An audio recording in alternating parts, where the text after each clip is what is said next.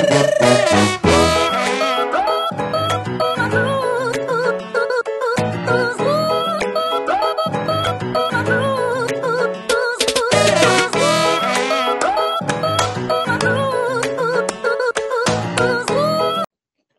everybody, it's the Badger, and you are on our digital blockchain and cryptocurrency animated podcast. With me is Mr. James Tiley and Mr. Johnny Fry. Hi, guys. Good morning. Good morning. I'm awake. I'm awake. I'm kind of. See, it's it's you guys have already got some time to process your day. The badger, you guys poked the stick in the badger burrow at 5 a.m. Yeah, I don't know who invented this time zone thing, but it's really kind of stupid. Yeah, you should all be on London time, really, James. I mean, you, you, listen, you make a joke, but why not a universe? You know, UTC. We could at least use that. Yeah, much easier. Yeah. Mind you, it's a beautiful sunny day here in London. It's very cold, about minus five. Um, Oh, But yeah. wow. Celsius, yeah, whatever that means. centigrade, whatever. But Badger, You- you, are you're on the east coast, and um, my, my colleague James, you're on the you're on the west coast. No, no, the other way around. No, r- strike that, reverse it. Flip it up, smack it up, James rub it is on down. the East Coast. James is apparently one freeway exit away from Florida. Like I couldn't quite make it. Yep. One freeway exit away from Florida. Whereas I, for people who don't know Washington, I live in a suburb of the state of Washington called Puyallup. And that is roughly, um, depending on what time of day it is, an hour away from the metro of Seattle. You guys have an inter. You do have an interstate, right? Is it? You have US yes, 101. I five. I. no, But I'm saying, do you have an interstate that goes from like pretty much Mexico to Canada, or no? Yeah, we have the Coast Highway. We took the Coast Highway all the way down to California. Is Well, that's the real? one, isn't it? Is that a that's real that's highway? highway. PCH one oh is one, isn't it? And then you got the One oh- one oh that goes down the middle. That's what I'm saying. Like we have I ninety five. I ninety five is four lanes, seventy five miles an hour forever. But the Pacific Coast Highway is not like that, right? It's a beautiful road. No, Have to try it out. PCU. We go through, I think here it turns into 26 and then it goes 26, but you can take it. The Pacific Coast, the Coast Highway, you can take all the way from basically Lynden, which is the top of Washington by Canada, all the way down. We went all the way, we did Coast Highway all the way down to California. Yeah, I mean, I guess so. beautiful. Beautiful, beautiful. Well, guys, They'll probably charge you um, Bitcoin for uh, a toll anyway. California. let's get started. We have a listener question. Yay! And this comes from a gentleman that I met this weekend at our BTS Best Is Yet to Come theater event. And he watches our digital podcasts and he loves them. He thinks they're great. And he thinks you two are just hilarious. And he wants to know he's getting ready to start university, spring quarter. He wants to know what classes he should be looking at taking in order to put himself on the road to a career in blockchain technology or digital currency. Who's going to, uh, James, you're the technical, and Johnny, you're the financial. Who wants to go first? Go on, James. Tell him how to do it technically. You're good at that. You're the Yeah, just because it, it, it precedes a question as to whether or not he wants to pursue that career financially. Right. Typically, when 99% of the time when we talk about blockchain, it's always there's a dollar value assigned to it somehow, right?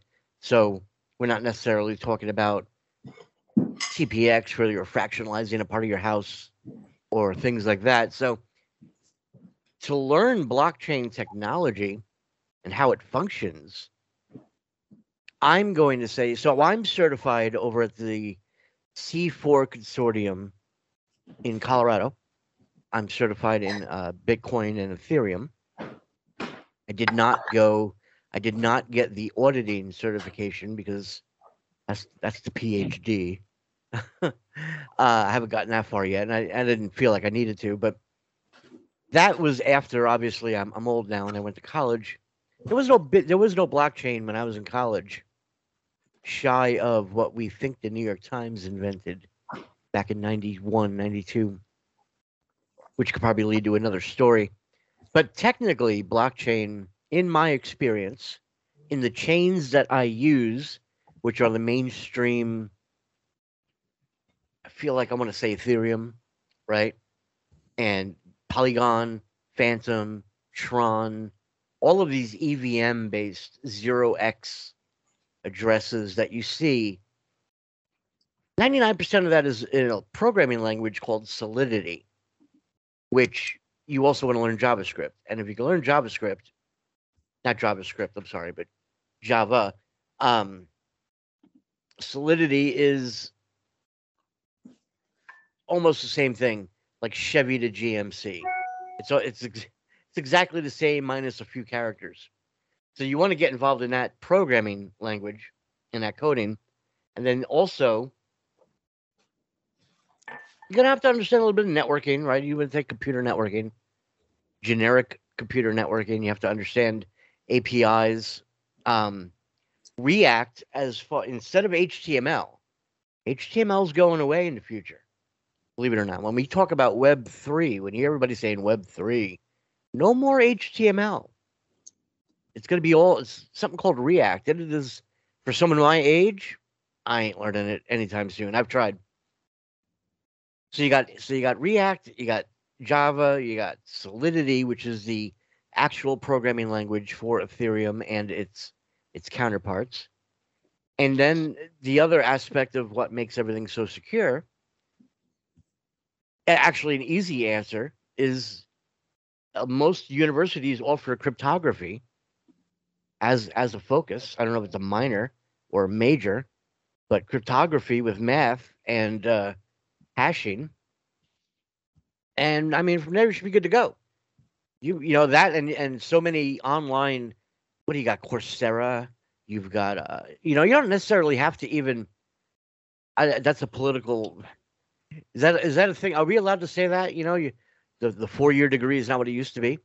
You could literally absolutely. Use, you could use Coursera, and all the, well, you know Amazon Web Services has their own Ethereum certification with you know with well, their classes. Also doing like a coding dojo. Like I mean, if it's coding, and you know, the, a lot of places uh, offer coding classes for free. So and that's a good example code- to, to summarize my side of it before I got into financial technology, I was uh, a tech who didn't necessarily know anything about finance. Right? My story is that I was first taught by the one guy that should not be teaching it. And then the next guy fixed me all up to properly teach me. I was a tech. I didn't know anything about finance. I didn't care what a VWAP was in a stock trade. Nonetheless, sweeping dark market orders, you know, with an iceberg strategy. All of this sounds Greek, but to me, it's normal conversation now. I learned none of that in college. That's why we do this, because for a lot of people, it is brand new verbiage and technology. And same thing for me. I've learned so much from you guys by doing these podcasts. Johnny, why don't you tell us what uh he could be taking to prepare himself for the financial side of it? Sure, sure. Well, first of all, I have to confess, um, my, my, dear buddy James has totally confused me talking about Pythons and Solidities and HTML and all that bamboozling gobbledygook.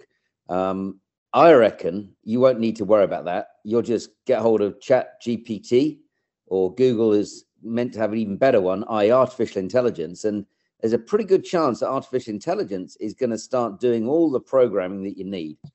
And just bear in mind one thing: what is blockchain? All blockchain is is an Excel spreadsheet on steroids. It's just a, a database of information which is held really secure. But you know, I'm assuming that uh, Johnny is in your neck of the woods in in Seattle. So um, I've posted in our chat here, Badger, and I'm sure you can get um, you know this to to Johnny.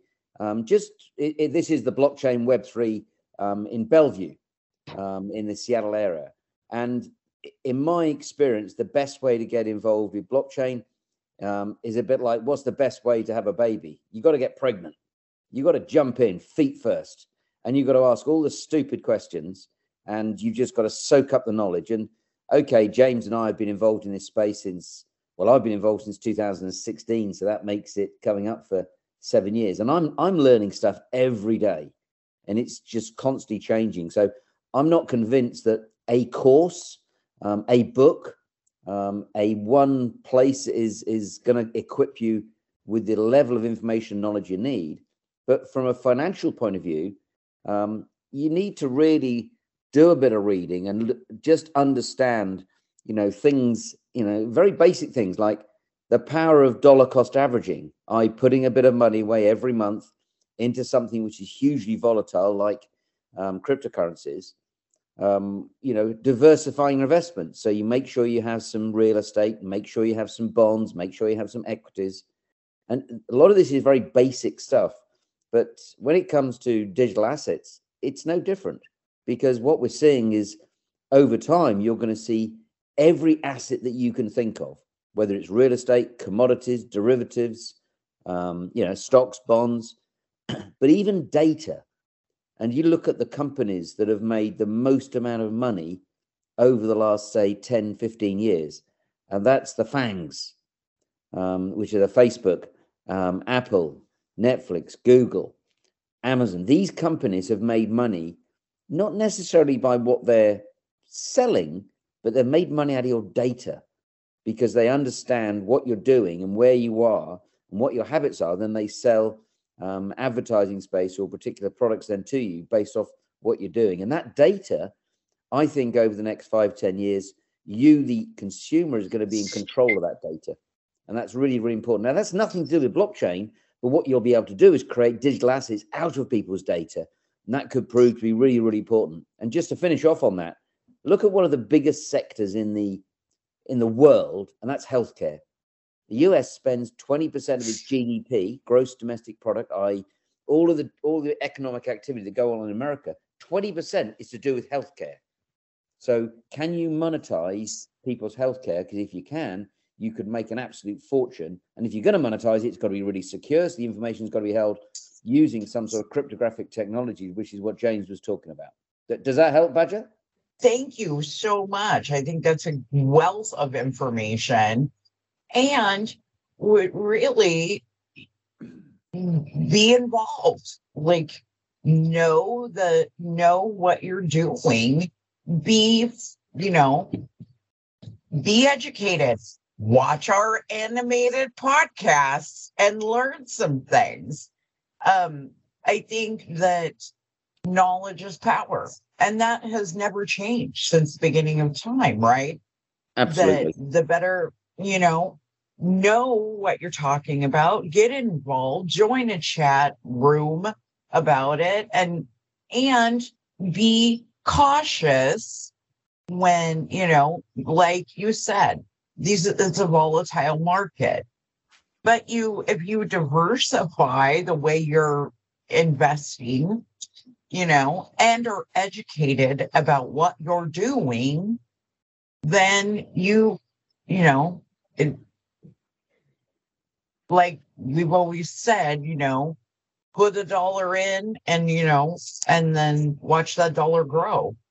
But, but can I can I come back in there? Because um, as you know, every week we write this um, newsletter called Digital Bites, which people can find um, on cyber.fm or you can go to teamblockchain.net and you can get it sent to you every week. But we wrote an article this week about arguably, certainly America's probably best investor, um, a chap called Warren Buffett, who many of your listeners will, will be very, very familiar with. And, and it's quite interesting because he's really anti cryptocurrencies. Um, having said, you know, Bitcoin is probably rat poison squared, he called it. Yet he, Wow. Yet he actually owns 2% of Brazil's biggest bank called NU, NU. And NU is about to launch um, a crypto called the NU coin. And they've got something like 37 million people. And, and NU, this very, very successful Brazilian bank, they reckon that it's quicker and faster and cheaper and more secure to move money around using NU coin. But going back to Warren Buffett, he is a big shareholder and owns over 20% in another iconic brand in America called American Express. I'm sure, um, I'm sure, Badger, you've got a platinum American Express, and you get ushered into the VIP access whenever you come out of your burrow. But Uh, he, oh no. but he hasn't has but the bought, that's okay. but he hasn't bought any shares in American Express since 1999. And in 1999, he owned around about 10% of American Express. So I ask you, how has he managed to double his holding in American Express without buying any more? Well, what's happened, and again, you just listen to some of the financial press and you'll hear that, you know, big companies, they've gone out and borrowed money because they can buy it cheap off the bank and they've bought back their shares. So they've gone into the into the market and bought shares in American Express and then cancelled them. And if you didn't sell your shares back to American Express, but maybe your neighbor did, what's happened is that your shareholding has gone up a little bit and gone up a little bit. So that's a really good example of holding on something for the long term.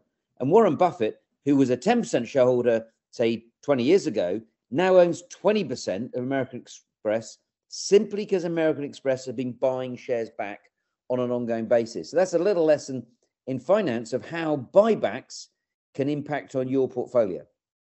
Diamond hands, they call it. Diamond hands. Absolutely. You do not let go. That's actually interesting. You taught me.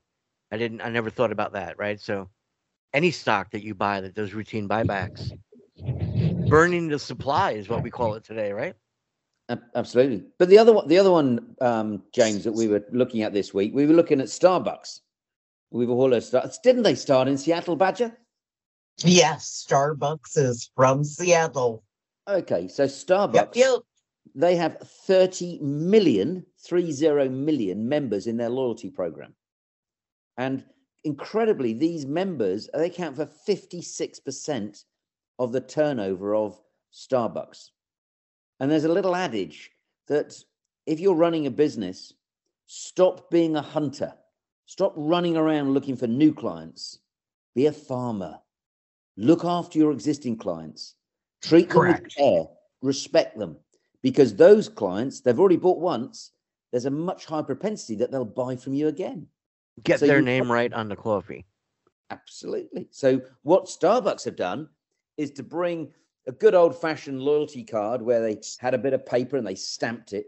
They've brought it kicking and screaming into the 21st century by launching Odyssey.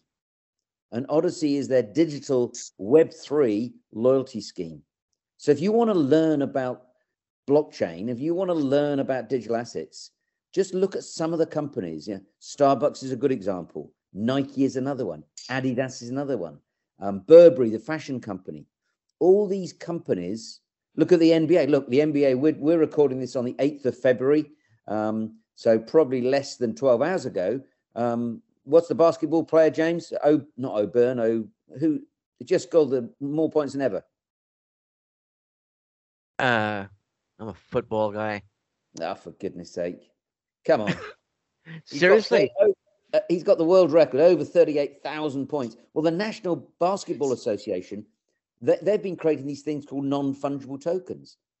Now, when- when you and I were at school, James, we had cards that we'd swap in the playground. Baseball cards. Well, LeBron James broke the record. Look at that. Listen, that's an hour ago. Wait, I want to take a moment here. You're not allowed to try to trick me at eight o'clock in the morning on news that broke an hour ago. The badge, the badge is up, getting the worms. I thought you'd be there in your wheelchair, rolling around. You'd pick up on this, no problem. So because you live in the future compared to us, right? You live in the future. You know what happens first. LeBron James breaks the NBA scoring Ron record. James, that's the man. wow. It was an hour ago. God, Yeah, well, sorry you for not being up on the up and up. I just, I, I, you know, um, that's so cool. Like, but I deal why I with love this people in the future all the time. I deal with people in the future all the time. Literally everybody that I do podcasts with is several hours, if not a whole day ahead of me. So, That's why Johnny's rich. He knows what the price of Bitcoin is before everybody else. He Absolutely. I'm selling and you're buying. Yeah, you're you're dumping on us. Oh, we broke your whole thing. Keep going. But but Oh. uh, but um, Badger, just going back to um, blockchain, um, really interesting. There's a, a company called Blockworks, and if you go onto Blockworks, it shows you the the number of developers, um, and they reckon that they, at the moment the number of active developers um, has come off a bit of a bit of a high. It was um, nudging twenty seven thousand, but it's around about twenty five thousand individuals are developers.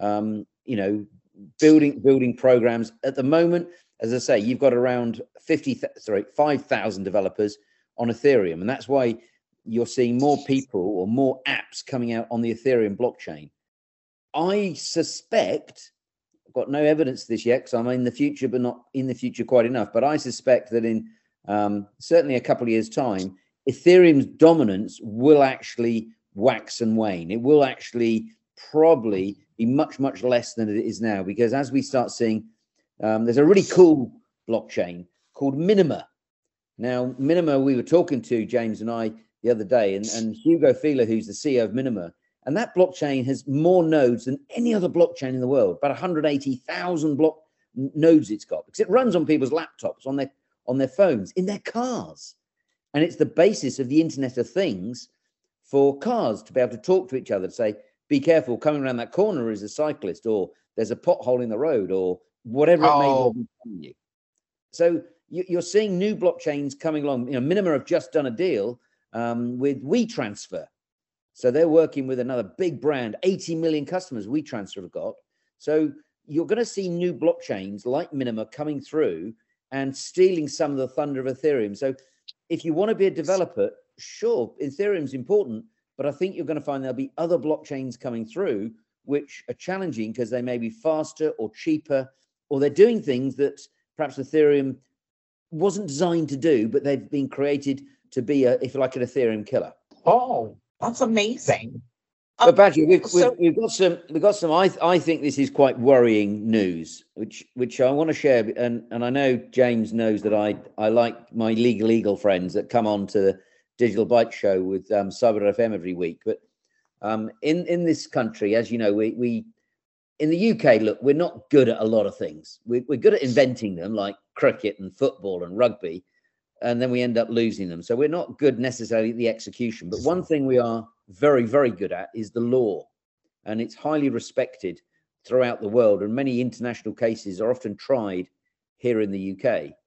And I, I, I would, you know, being serious I really strongly would recommend that if you have anything to do with cryptocurrencies, um, if you have anything to do with software development, so you might be online gaming, you might be online gambling, um, you may be looking to build a career in artificial intelligence. You need to look at this case called tulip trading because potentially, Yeah. potentially this is going to have a massive impact if you're a software developer. So, um, yeah, let's expand on that. That was in the digital bites.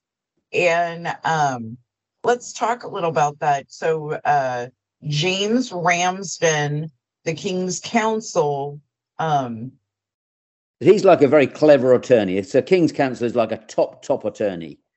And he Yes. was representing one party. Uh, James, well, James, who's he representing? You, you know, you know the characters better than me.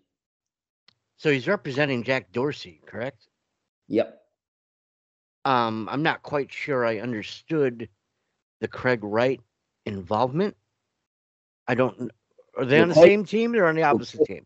Craig Craig Wright um, has gone and said, "Look, I've had in today's terms, today's money, three billion dollars worth of Bitcoin hacked, stolen," and he's managed to track down a bunch of Bitcoin developers and say, "Look, you guys, you wrote the code. It's got hacked because you you your code wasn't great. So therefore, I'm holding you liable. I want three billion dollars, please, or I want my Bitcoin back." And um, from what I understand, Jack Dorsey's jumped in to say to the developers, "Whoa, whoa, hang on, hang on. These developers, they're not rich guys and girls. Um, and actually, just because you're a developer, why should you be responsible for the way your code is being used in, in not totally dissimilar environment? You know, if I'm drawing, driving a Ford Mustang and I, you know, go into a, you know, a bus queue of people and kill people, then whose fault is that? Is it my fault or is it Ford because they've made a vehicle that killed people? And that's what we have going on at the moment, where someone, um, allegedly Mr. Wright, wants his money back because he's saying the people that develop the code um, are responsible for it. And this went to court, and the judge said, no, ca- case thrown out. The defendants, either software developers, they're not liable. It then went back to a court of appeal. The, the judge at that stage said, you know what? Maybe the softwares have a case to answer for. This this court case now needs to go to retrial. So all the evidence needs to be looked at again. And basically, it, what it really means is that if you're in the UK and this court case goes against the developers, then any software that you've written, potentially you, the code developers, could be liable for acts, errors, admissions, and any other liability, you know, infinitum. So why Wow. would you be based in England if if that's the case? But if it goes the other way and the judge says, no, you've written the code and there's enough sort of, you know, health warnings around it, and you're responsible for your own actions and the way you've used the code, in the same way you're responsible when you drive a car or use a gun. Um, you, you know, it's the u- it's the user of the item, not not the developer of the item. If it goes that way, then software developers really should relocate back to England because they're protected by the law in a way that they're not protected at the moment. Because you can have this in the US, you could have it in any of the Asian countries or anywhere else in the world. Someone could bring a court case against the developer and say, look, you're sitting there in Nigeria and you've written some great code, but someone's found a bug. Right, we're now taking you to court and you've got no protection at the moment. So Wow. is, it's a really important court case, which um, oh, we wrote all about it in this week's Digi- Digital Bites.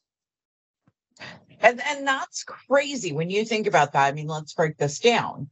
So people write software code all the time for different things.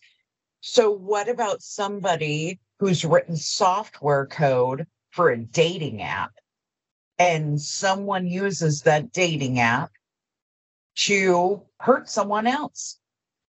If if this is written down, I mean, to the letter of the law and the law and and I get it that could potentially mean the software designer could be held potentially liable for someone stalking and murdering another human being. Absolutely, and and and we talked about artificial intelligence earlier on Badger. So you've got the moment you've got a, a huge battle lining up between Microsoft and Google. Uh, Microsoft have been invested 10 billion into um, OpenAI, who that have got Chat GPT, which has taken the world by Uh-huh. storm. 500 million people have used that bit of software since it came out in November. And Mm. Google is saying, "Wait, hang on, hang on, we've got ours. You need to use ours." But what happens if we find that there's a bit of bad software in there and someone asks and then acts on the artificial intelligence that's, that's created you know then people are going to be suing google or apple or uh, sorry google or microsoft because of their artificial intelligence answers potentially Yeah, what if the artificial intelligence hurts somebody's feelings and then they go do something silly? it's And- artificially stupid not artificially intelligent Yeah. You know, because it happens all the time. it does What if the AI becomes a bully? yeah what about if the ai becomes corrupt and when you say what car do i buy you suddenly find it's been sponsored by um, nissan or honda or you know volvo and saying well you need to go and buy this car W- why uh, because i'm telling you that's the best car in the world Can you Why? imagine a car Yeah. loan?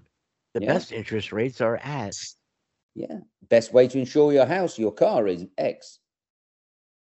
It's got to Yeah. be really, really careful. You can see you can see it's how open to fraud or well, not so much fraud, but man- manipulation. At the end of the day, what have you got? I think you've got 50,000 people in Washington that are lobbying your government. 50,000 political interests trying to change politicians' views and minds to, to vote through laws and regulations. We've already got it in society, but do we really want it when it's in a digitized form? I think that's a question as a society need to actually A, be aware of, and then B, answer is that what we want? Well, and I think having knowing it's even going on, period, is Yeah. so important.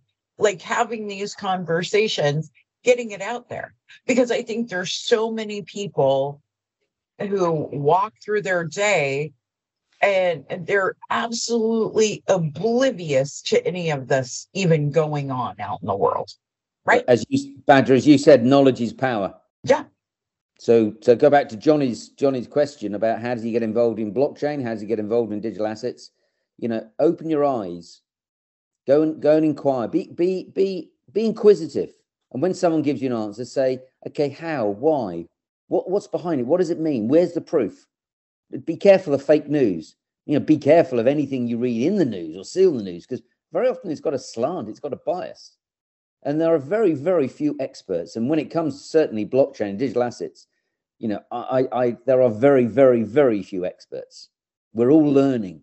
We're all learning every day, and we're and we're challenging each other to say, well, why does why have you said that? How does that make sense? What are the implications of that? You know, AI is a great example. At one level, it sounds great, but another level, okay, it can do your homework, but supposing it gives me the wrong answer, and I take that as an answer for something much more important, like some sort of medical um, emergency. So just you know, a, a caution. Be cautious, but be optimistic in terms of looking for other sources to verify what you're learning.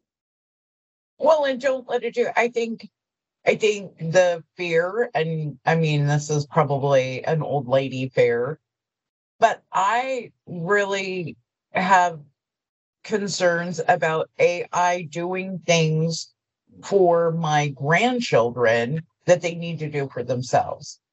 Like, I, growing up as youngsters, we all had the Encyclopedia Britannica in our homes. That's where we got all of our information Mhm. about whatever. But that was actually um, vetted actual factual information about a certain subject if it was in the encyclopedia, right? Do we know that for sure in hindsight? Well, That's an interesting supposed to be. question, isn't it? We trusted that book enough Yeah. to pay 500 bucks a book for it, right? Your parents had to take out a mortgage to get you the when the I college know. said you have to have an encyclopedia set. Where did that information where did that info come from? Well, James, James, what, what I think is a good example there is look at Microsoft. They they had it Encarta, didn't they? Which was meant to be an online encyclopedia. They That's spent right. millions and millions on it. But what replaced it? What overtook it? Wikipedia. Google. Wikipedia. And you know, a lot of people berate Wikipedia and say, "Yeah, but is it verified?" And any old people can put information, but by crowdsourcing facts and figures and information, Wikipedia is used by you know many people, millions of people every day. So I'm, I'm afraid, I'm Badger. I'm going to go with James. I think you're better off using the internet for and replace um, Encyclopedia Britannica, but also look what's coming down the track. It's Web three. Web three is coming down the track, and it'll make it more immersive, more memorable, and that's going to make it really very much more interesting and richer experience for people. And and we struggle. You know, we're we're all three of us are, are too old, but the kids coming down, it's going to be much more native and much more natural for them to be walking around with a pair of glasses. And top right hand side is all the information they need about that car, that house, that historical figure, because they'll be wearing or having some sort of implant where that information will, will just be on tap. And you won't necessarily have to remember things, but you're wanting to be able to access things. I agree. Like I think the the availability to be able to jump on my computer and say, "Oh, okay, well, I'm looking at this car I'm looking at all of these um, loans that are available to me. Who has the best interest? Who has the best rate? I'm going to go with this one, be able to pre do my loan before I ever even walk on the car lot Yep. and just walk in there and go, that's the car I want. I've already been pre approved for the, that, the availability to have so much knowledge in one place, I think is fabulous. And I, I totally agree with that. Do I miss the old school days? Yeah. I, I mean, I do because I'm old, but I also embrace this new digital frontier and I'm super excited about it. It's one reason why we do these digital podcasts. So we get this information out there.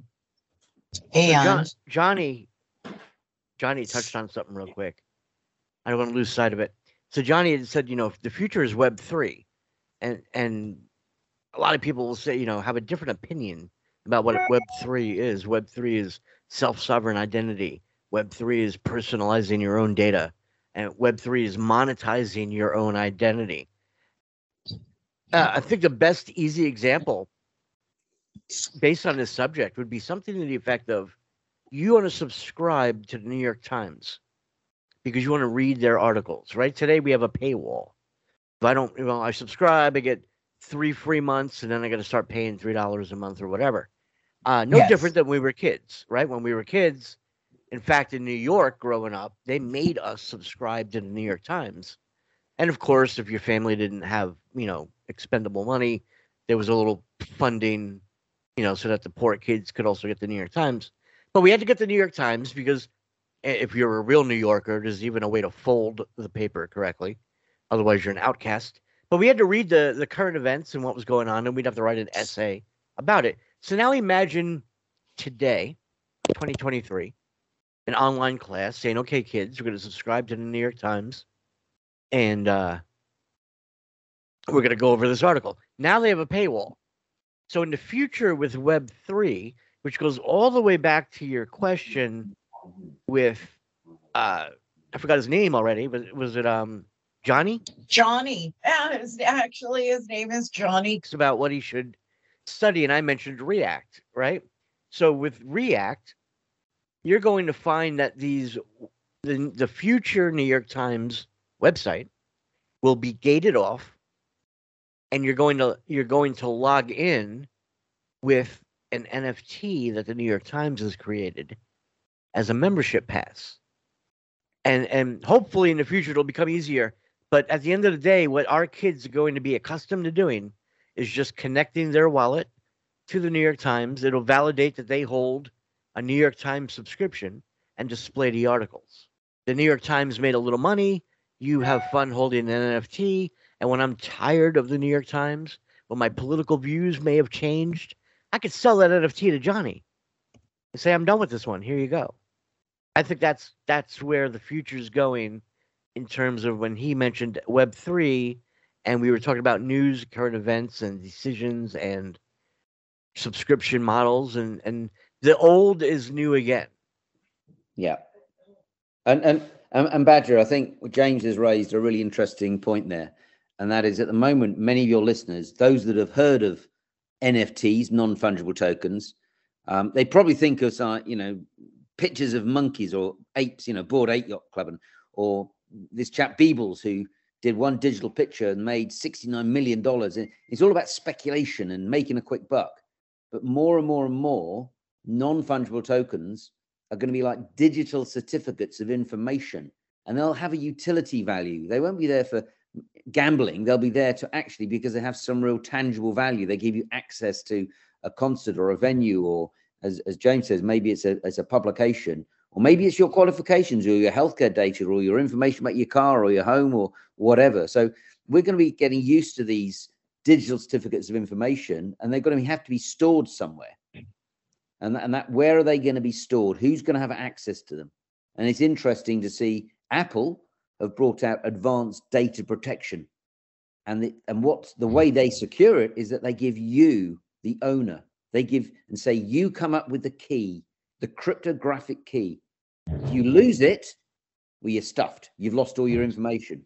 Yeah. It means people can't be coerced and strong armed by by the feds or by Interpol or anyone else to say, "Can you give me Johnny's all Johnny's information?" No, the only person that can get Johnny's information is Johnny. So therefore, Johnny has to make sure he's given his key to his lover, his brother, his mother, or whoever it is, because if he forgets it, he's got to go to somewhere to get it back. So it's not all one sided. You know, that's quite a quite a responsibility. Where do I give all access to all my information? Who do I give it to? But I'll have control and power over it, not in this case, Apple.